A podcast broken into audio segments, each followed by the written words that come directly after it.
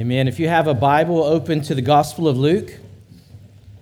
Gospel of Luke, chapter 22, starting in verse 47. We are spending the past few months, we've spent the past year or so in the Gospel of Luke, but now we are in the final days of Jesus before his death and resurrection. It's been a joy to kind of walk step by step, story by story through the most important week in the history of the world. And so today we've come to the gospel. We're looking at the betrayal and the arrest of Jesus. So let's read God's word together and ask Him to speak to us today.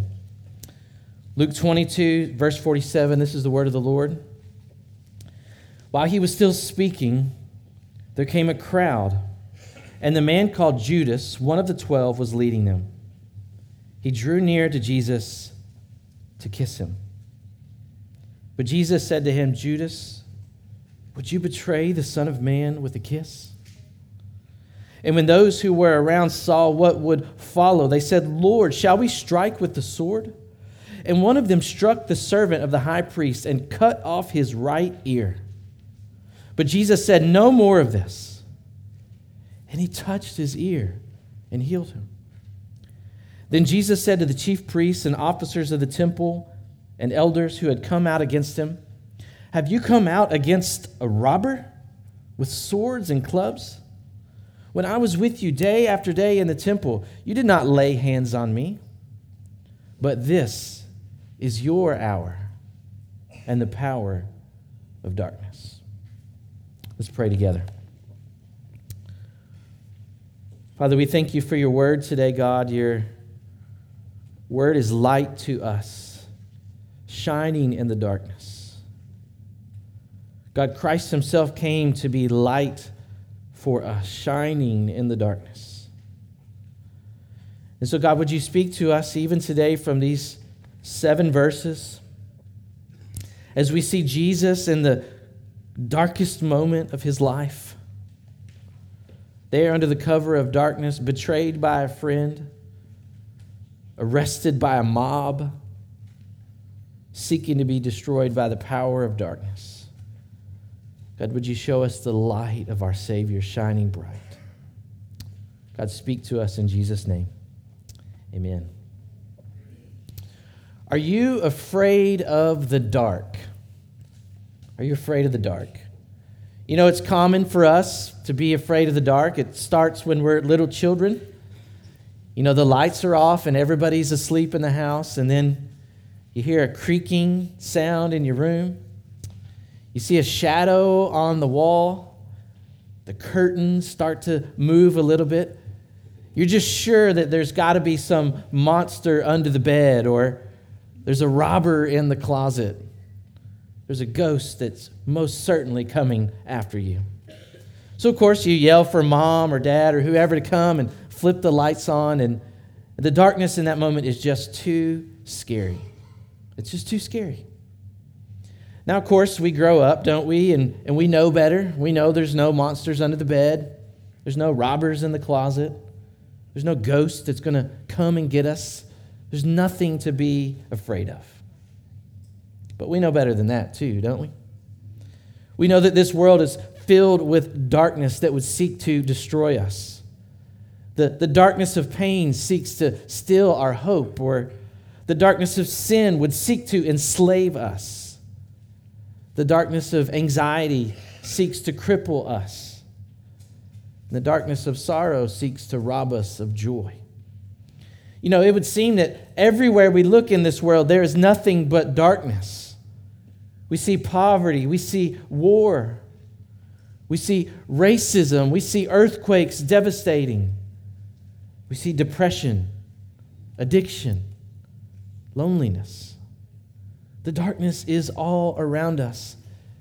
And if we're honest, the darkness is in us. But we're not without hope today. Today we've come to God's Word and we find Jesus in one of the darkest hours of his life. He's about to be betrayed and arrested. He's about to hand himself over to the powers of darkness.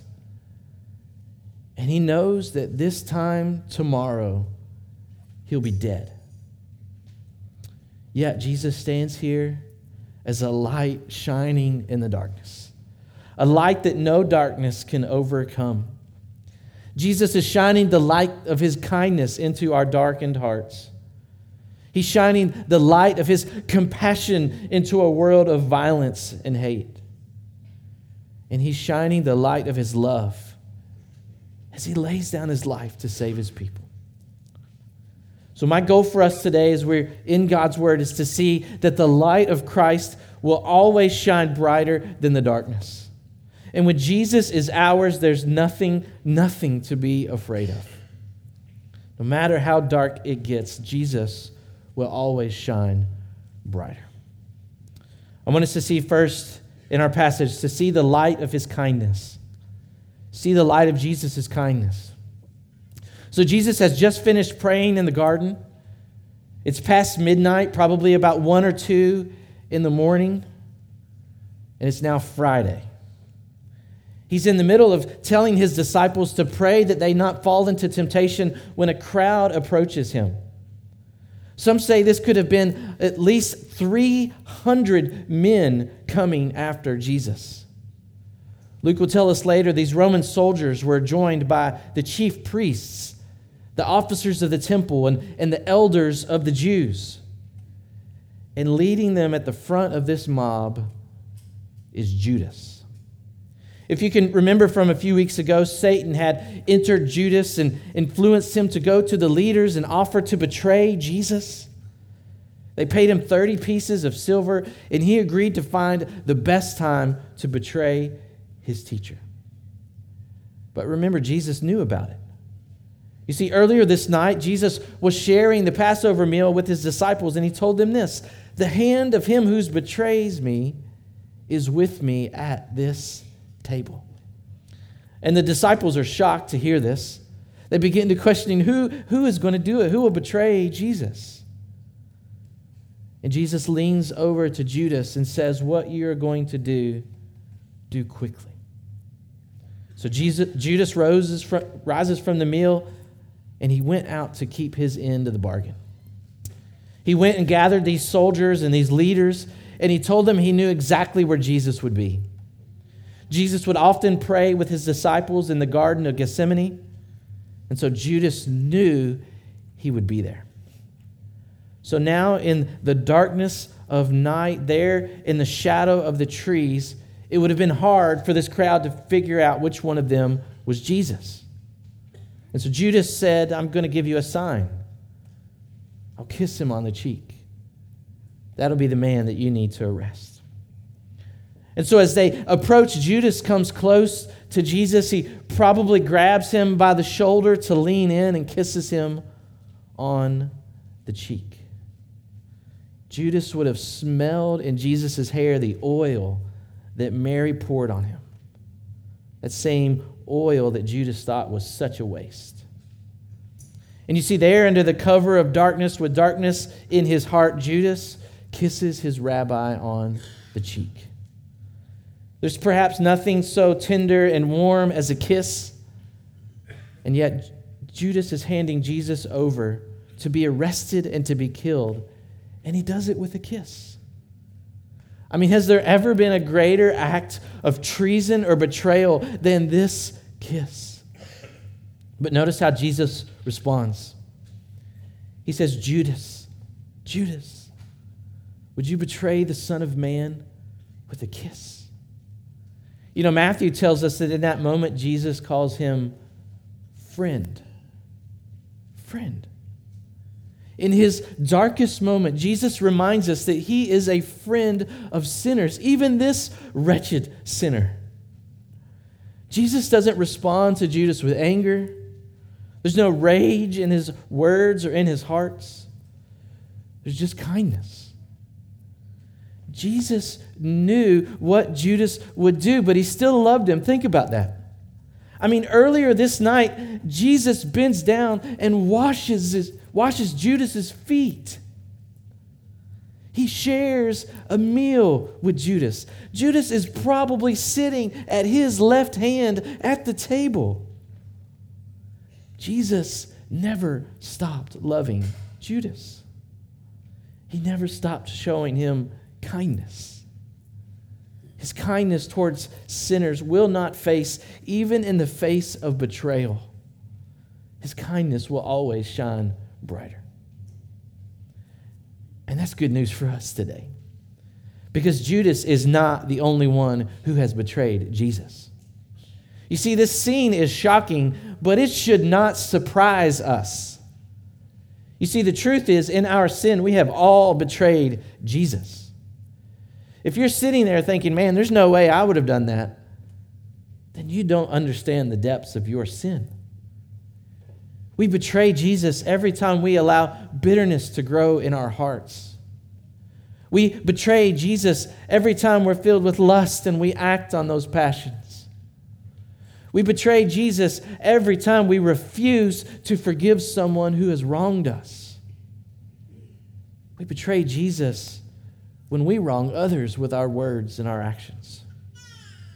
You see, if our only hope is in our ability, our ability to stay faithful to Jesus, then we are hopeless. But if our hope is in the kindness of Jesus towards sinners, then that hope will never fail. Our only hope for the darkness within us is that the light of Christ would, would shine towards us.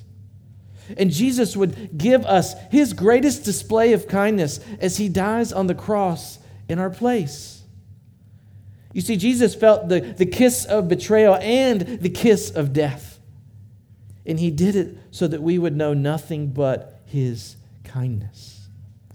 Even in the darkness, his kindness shines brighter. Now, I think there's a warning in the story of Jesus, Judas and a comfort here. Judas's story is a warning to us against false devotion. I mean, just think about Judas for a second. He was one of the 12 men that Jesus handpicked to be his disciples. He spent three years with Jesus, listening to sermons, seeing the miracles, enjoying the dinner parties, hearing the gospel again and again. Judas was one of the 72 men who was sent out by Jesus, Jesus to preach the gospel to heal the sick and to cast out demons. And think about this when Jesus said, One of you all at, that, at the meal will betray me, none of them knew it was Judas. It's not like they're like, That Judas, he's the one that's going to do it. None of them knew. By outward appearances, Judas looked just as devoted to Jesus as the, the other 11 men. That night, there were only two people who knew that Judas was a fraud. He knew it, and Jesus knew it. Listen, this means that it is possible to look completely devoted to Jesus and to have no real devotion to Him at all. It is possible to look like a faithful Christian and be a fake. So we can look like a good Christian we can sing the songs with our hands in the air. We can tithe every week in the offering plate. You can pray before every meal. You can serve in the church nursery. You can listen to Christian radio all day. You can go on mission trips. You can look like you have all the devotion in the world to Jesus and be a fake. And friends, there is nothing but judgment and destruction coming for those who have false devotion. I wonder if that's you today. Maybe there's only two people in this room that know that your devotion is not real. You know, and Jesus knows. Maybe you've got your family fooled. Maybe you've got your coworkers fooled. Maybe this church is fooled. Maybe in some sense you're even fooling yourself. But Jesus will not be fooled. He knows if your devotion is real or if it's fake. And so, if that's you today and it's just hopeless to keep hiding because Jesus sees and He knows. And so, the only hope that you have is to throw yourself at the kindness of Jesus. a kindness that's meant to lead you to repentance. You see, his kindness can shine through the darkness of your false devotion, but only if you would repent of your sins and believe in Jesus. And so be warned today in the story of Judas. Run to Jesus and hope alone in the kindness that he has toward sinners. Sinners like you and, and like me. So that's the warning for us today, but there's a comfort here too, I believe. Can you imagine what Jesus must have felt in that moment? I mean, he knew Judas was going to betray him, right? I mean, he said so earlier. But when his friend leans in to give him a kiss, it must have devastated him. It must have flooded him with such sadness. And, friends, let that be a comfort to us today that Jesus knows our deepest sadness. He knows our deepest sorrows. He can feel our deepest wounds. He can taste our deepest pain. He knows what it is to be rejected. He knows what it is to be misunderstood. He knows what it is to be despised. He knows what it is to be betrayed by a friend. So, brothers and sisters, be comforted that Jesus knows. Whatever pain or sorrow you face, Jesus knows. He knows. Find comfort today in a friend who is able to weep with you when you weep. Find hope today in a priest who is able to sympathize with your weakness. Find peace today in a Savior who's able to keep you and guard you. Find rest today in a shepherd who is able to lead you beside still waters. The darkness we face certainly may feel too strong. Even the darkness that's in us may seem too deep. But, brothers and sisters, the light of Jesus will always shine brighter. So let's run to the light of his kindness. See the light of his kindness. Second thing I want us to see is to see the light of his compassion. His compassion. So Judas has just given the sign, and, and the soldiers start to close in. Luke tells us in verse 49 that one of the disciples looks at Jesus and says, Lord, shall we strike with the sword? Is this the time to fight? Now, this might seem like an odd request, but Jesus has actually just talked with them earlier about swords. Back in verse 36, Lance read it last week. Judas told the disciples that they would need to sell their cloaks and buy swords. Now, Luke is the only gospel that mentions this statement by Jesus. And honestly, I think it's one of the hardest things to understand in the gospels what exactly Jesus is meaning here. He's probably using it as a metaphor for some sort of spiritual readiness that we need to have. He could also be wanting the disciples to have swords so they can look like criminals when they come to arrest him. But whatever the case is, the disciples pulls out one of these swords and they say, "Hey, look, we got two swords, Jesus." But Jesus shuts down the conversation and says, "It is enough." So it would make sense then, then just a few hours later, one of the disciples thinks, hey, he was talking about swords. I guess he wants us to use those swords. And in fact, one of them does. In verse 40 here in Luke 22, we see this disciple pull out the sword and he strikes the servant of the high priest and he cuts off his right ear. John tells us it was Peter. It was always Peter, wasn't it? The servant's name was Malchus. You see, as, as strange as it sounds, many of the Jews believed that God's kingdom would come through violence, it would come through the use of the sword. Many, many leaders in God's people in, in history past had used violence to stop rebellions, to enforce justice, to defeat God's enemies. There were judges, there were kings, there were even prophets who had all used the sword to accomplish God's purposes. And so it makes sense that the Jews were waiting for a warrior king to deliver them from oppression. They were waiting for a new David who would, who would crush the head of Goliath, who would use the sword to get rid of Rome once and for all. So it makes sense then that Peter thinks, well, all right, here's the moment. This is the moment we've been waiting for. It's time to strike with the sword. But look at Jesus' reaction in verse 51. He says, No more of this. The other Gospels tell us that Jesus told Peter to put the sword away. There won't be any fighting this night. You see, Jesus in this moment clearly shows us that he's not come as a warrior king to use the sword.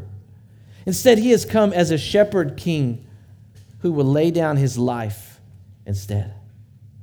Jesus is ready to drink the cup of wrath that the Father has prepared for him, and he will not fight against it. But then Jesus does something surprising in that moment. Here in the darkness of this scene, the compassion of Jesus shines forth.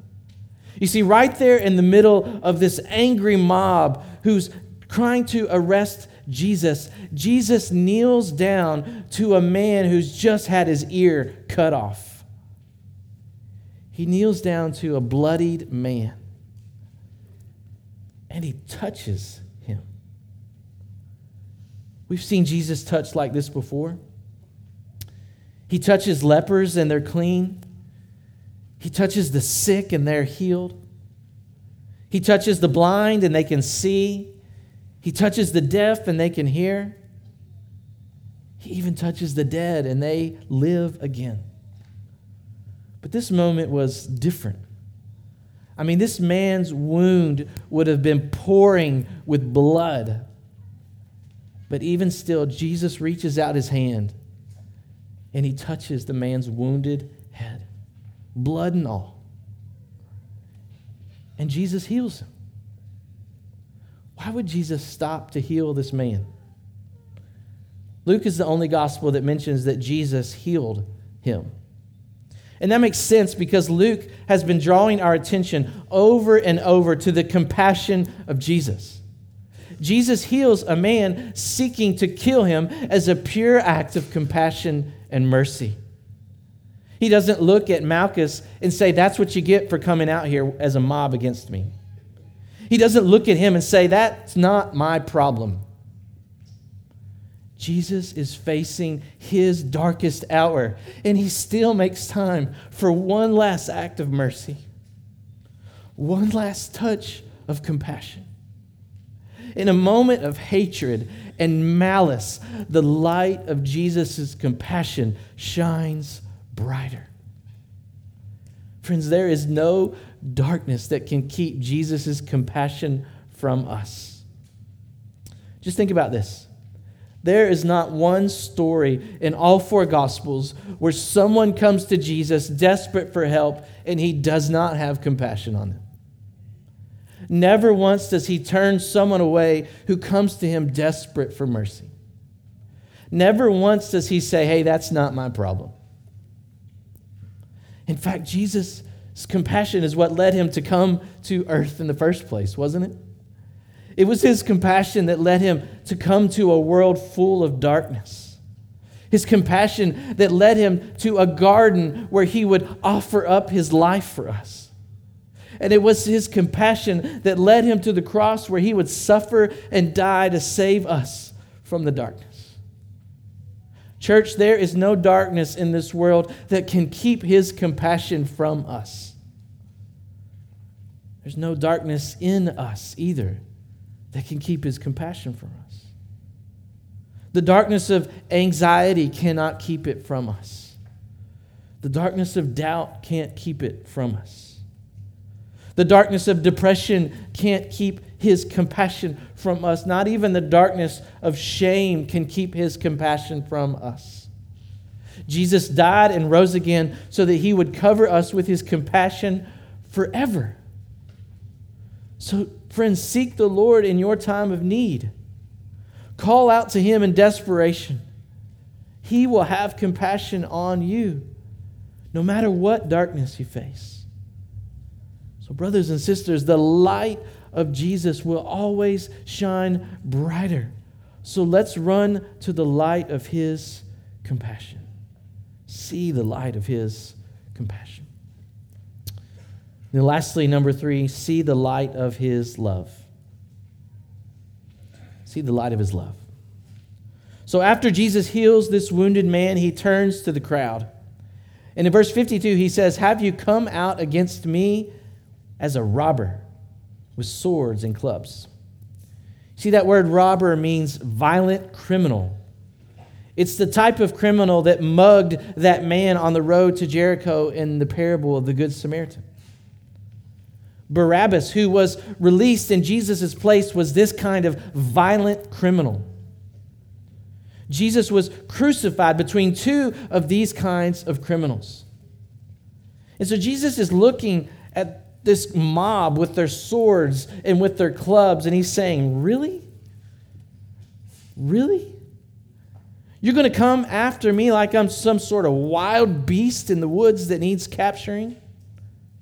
You're going to come at me like I'm armed and dangerous, a robber, a violent criminal? And then look what he says in verse 53.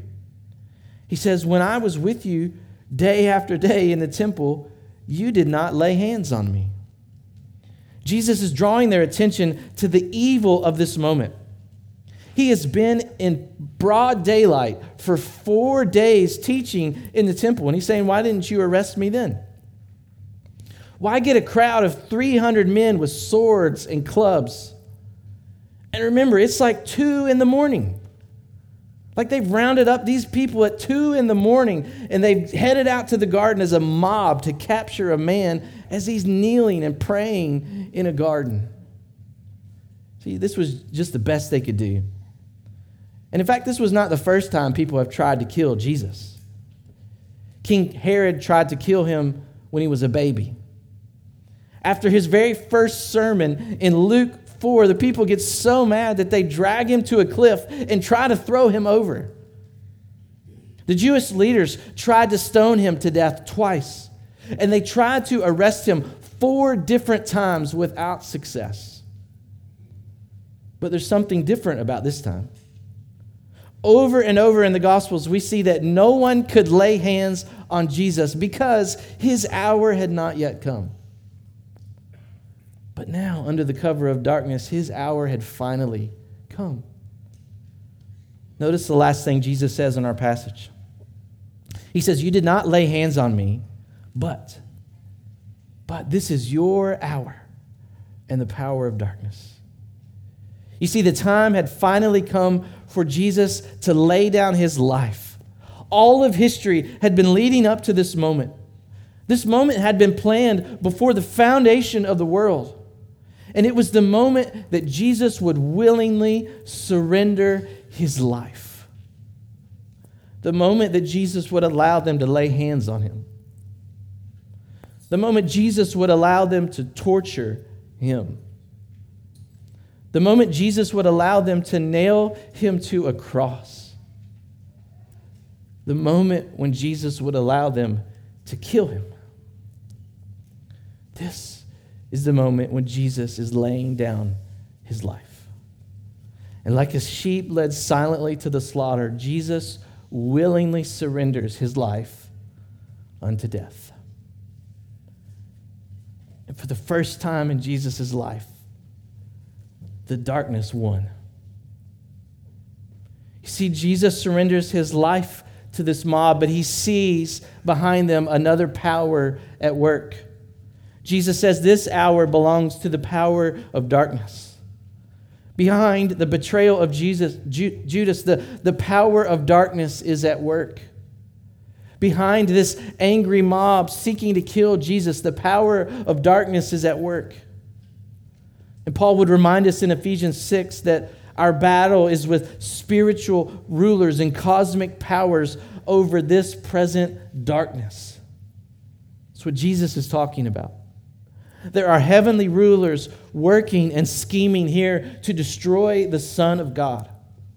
Satan and his demons are doing everything they can in this moment to destroy Jesus.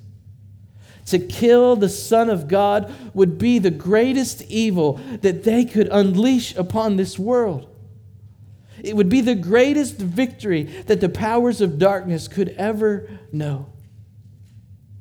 And here in this moment, Jesus lets them win. He lets them win. But what the darkness did not know that day is that their greatest evil would lead to their greatest defeat. And it would lead to our greatest good. You see, in the darkest moment that the world has ever known, the light of Jesus shines brighter.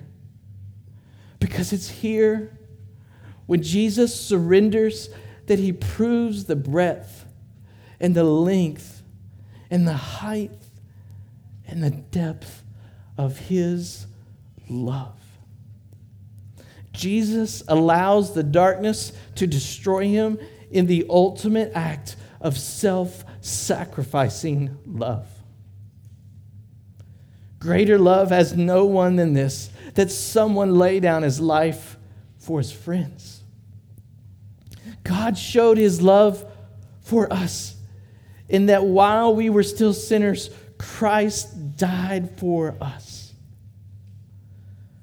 By this we know love, that he laid down his life for us. The love of Jesus would never shine brighter than that day when he hung on the cross.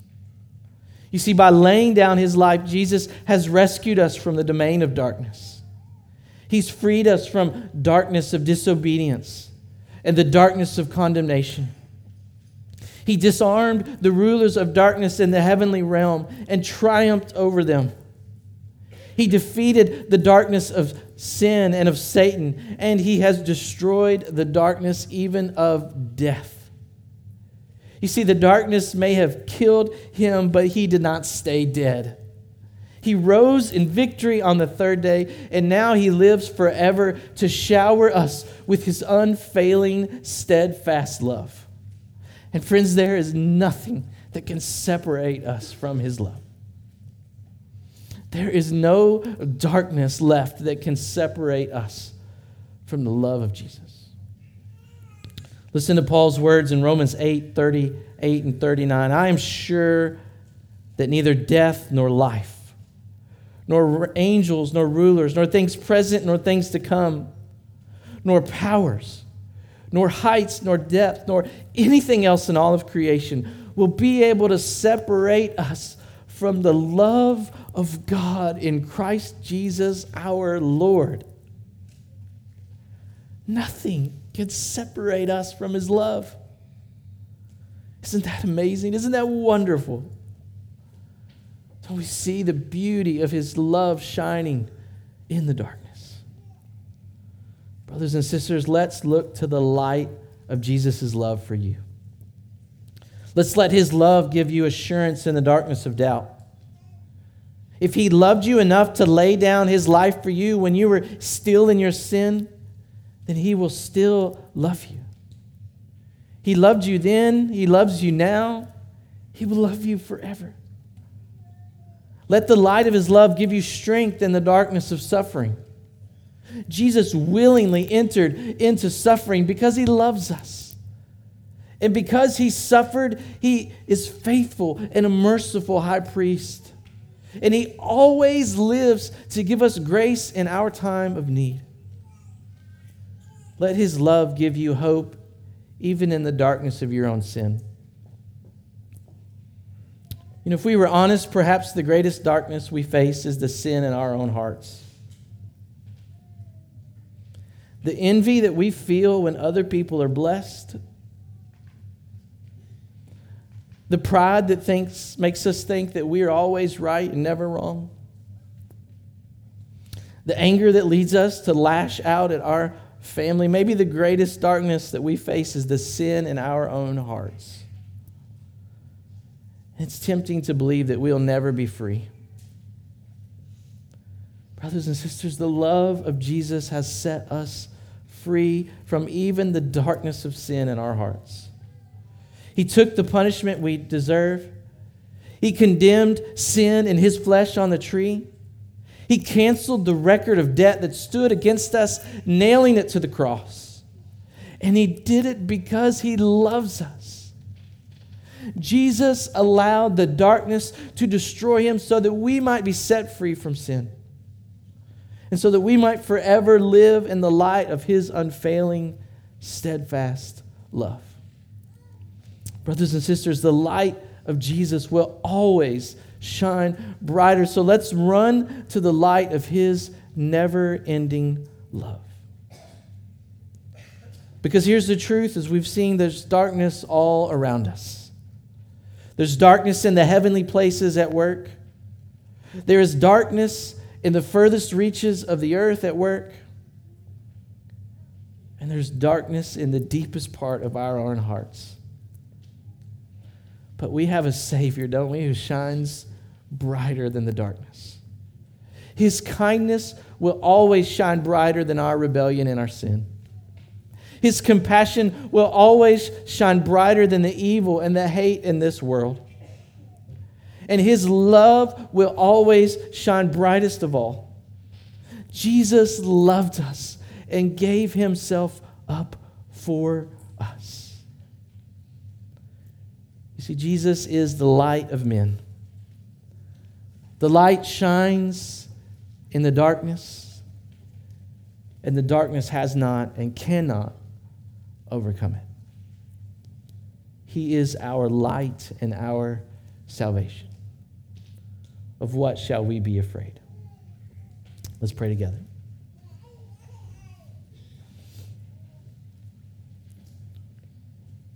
Father, we thank you so much for your word today because it reminds us that there is so much darkness in this world. God, and more than that, there is so much darkness even in us. Lord, how many times have we betrayed you? How many times have we sought to love you but have been filled with false devotion to you? How many times has the darkness in our own hearts caused us to rebel against you, Lord? But Lord, you willingly came to this moment to be betrayed by a friend. And we see your kindness there, Lord. God, I pray for anyone who's not truly devoted to you, not truly a follower of Jesus, God, may in this moment see that your kindness is meant to lead them to repentance, to draw them to faith in the Son of God as the only hope for salvation. So, God, if there's anyone here today who's never been saved, who doesn't know Christ in that way, Lord, we pray that today would be the day of salvation that you would bring repentance from sin and faith in the Son of God so that they might be saved. God, would you do that today, even among us? God, for those who are in need of comfort, those who need peace, those who need hope, those who need rest, God, would you show them that Jesus knows our deepest pains and sorrows? Man of sorrows, he was called. He knows. And so, would you allow him to minister to those who are brokenhearted today, in need of rest?